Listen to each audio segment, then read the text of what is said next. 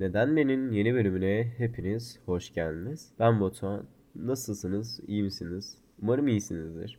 Umarım iyi hissediyorsunuzdur. Ve beni soracak olursanız eğer ben de birazcık hasta gibiyim. Burnum tıkalı, birazcık nefes almakta zorlanıyorum ve bu yüzden sesim biraz tok çıkacak. Onun için kusura bakmayın. Evet şimdi konumuza gelelim. Bu hafta geçmişte takılı kalmak üzerine konuşacağım. Normalde aklıma gelen bir bölüm değildi ve arkadaşımın isteği üzerine yapacağım bunu. Evet, çayınızı, kahvenizi aldıysanız başlayabiliriz. İlk öncelikle şunu söylemeliyim. Dikiz aynasına bakarak araba kullanılmaz. Aksi takdirde çok büyük kazalar yapabilirsiniz. Hatta bazı videoların altında parantez içinde derler ya kazayla alakası yok bu dediklerimin. Geçmişte takılı kalarak, geçmişi yaşayarak gideceğiniz yolda veya geleceğinizde kaybolabilirsiniz. Hatta bazen geçmişte takılı kalan insanların dedikleri şeyleri duyarız. Bunlar da şöyle olur mesela. Keşke her şey ilk hali gibi olsa veya kalsa. Bu insanlar olabilir, herhangi bir olay olabilir ancak öyle kalmıyor. Her şey ilk başta güzelken ilerleyen süreçte genelde istenilen seyirde ilerlemiyor. Geçmişte yarım kalan birkaç şey olduğunu veya şimdilerde yaşadığımız pişmanlıklar olduğunu düşünebiliriz. Ama çoğunlukla şimdi mutlu olmayıp geçmişte mutlu olan insanların yaptıkları eylemdir. Geçmişte takılı kalmak. Bir an önce şu ana ve geleceğe odaklanmamız gerek veya odaklandırmamız gerek. Mutluluk sadece dünde değil, bugün de var, yarın da var. Ve hem bir insan neden geçmişte yaşar ki? Belki de sorusunun cevabı şimdiki hayatının geçmişteki kadar iyi olmamasıdır. Çünkü geçmişte yaşamak bir kaçıştır kimi zaman bazı insanlar için.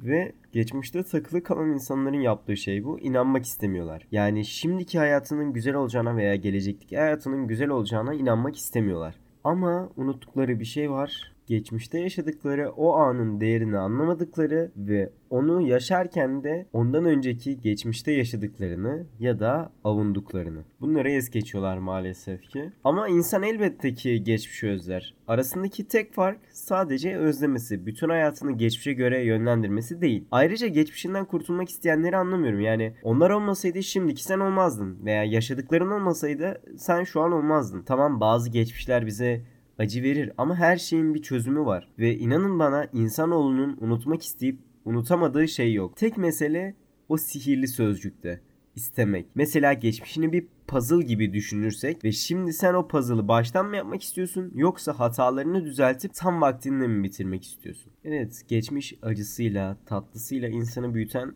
anılar bütünü olarak adlandırılıyor. Yaşadığımız her şeyden çıkarımlar yapıp şimdiki aklımıza sahip olmamıza borçlu olduğumuz bir bütün bu geçmiş. Bu yüzden bugünü şimdiki aklım olsaydılı pişmanlıklarla heba etmek yerine istediğimiz gibi inşa etmenin elimizde olduğu geleceğe yatırmalı. Çünkü geçmişte yaşanmaya devam edildiği müddetçe bugünü yaşamanın hakkını veremiyoruz maalesef ve en önemli şeyi ıskalıyoruz. Geleceğin hamuru bugündür ve onu yoğurmak da sadece bizim elimizde. Geçmişin başka bir tanımı ise aşık olmak gibi bir şey. Eğer geçmişte yaşayıp da hayatında hiçbirine aşık olmamış bir kimse varsa aşktan bir haberim demesin. Geçmişle hesabını kapatamayanların hayat boyu süren kıvranışıdır. Sonra ödenmek üzere alınmış borç misali önünüze çıkar, ötelenen anlar gelir burnumuzun dibinde bitiverir edepsizce. Nokta koymayı öğrenmezsek virgüllerle başımız belada demektir hayat boyu eğer geçmişte takılı kalırsak.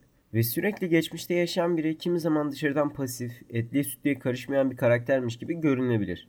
Kendi içinde sürekli savaş halinde yaşayan bir insan aslında. Geçmişiyle yitirdikleri için şimdi ve gelecekle korktuğu için savaşır aslında. Bu yüzden sürekli yorgundur, enerjisi kalmamıştır ve çok kırılgandır. Melankoliktir de. Sahip olmadığı şeyleri bile kaybetmenin yasını taşır. Ve bu yüzden bu insanlara saygılı olmalıyız. Ve bu sadece geçmişte takılı kalan insanlar için değil. Her insana karşı saygılı olmalıyız.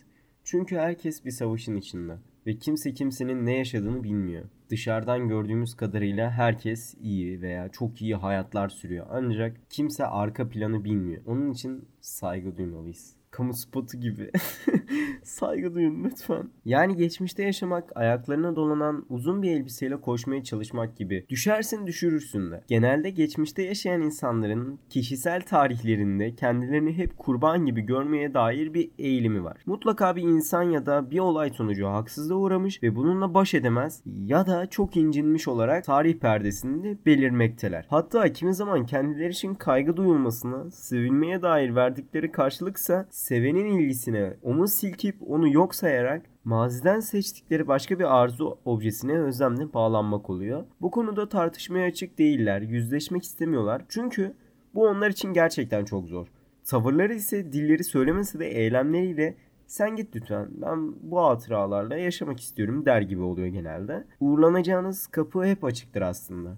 Ta ki siz de mazinin bir parçası olana kadar. Bir de geçmişte kilitli kalmış sürekli yaptığı şeylerden hatta bazen de tek bir şeyden dolayı kendini affedemeyenler var. Onlar cidden bu acıdan kurtulmak istiyorlar ama kökleri çok derin. Bir önceki profilden farkları ise yüzleşmek ne kelime yani bunlar kendilerini adeta paramparça edenler. Bu durum genelde çok seven birinin kaybında ya da ihtişamlı bir hayatın birdenbire sonlanmasıyla yaşanan yaz sürecinde beliriyor. Bu insanlarla geleceğe dair konuşmaya çalıştığınızda ise sizi çok zorlu bir süreç bekliyor aslında. Çünkü onlara göre artık hiçbir şey eskisi gibi olmayacak. Birinde yeri doldurulamaz bir kayıp, diğerinde ise bir daha sahip olunamayacak bir yaşamın hülyası var. Ancak acılarını hafifletmek ilk gruba göre çok daha mümkün. Çünkü darbe tümüyle içeriden değil dışarıdan gelmesi. Yani toparlayabiliriz kısaca. Ve hepimiz koşmak zorunda değiliz ama manzaranın tadını çıkararak yürümek şimdi de kalmak en güzeli. Zaten geçmiş asla değişmeyecek. Hatta geçmişte kaldıkça gerçeği daha da farklı algılamaya başlamak olası.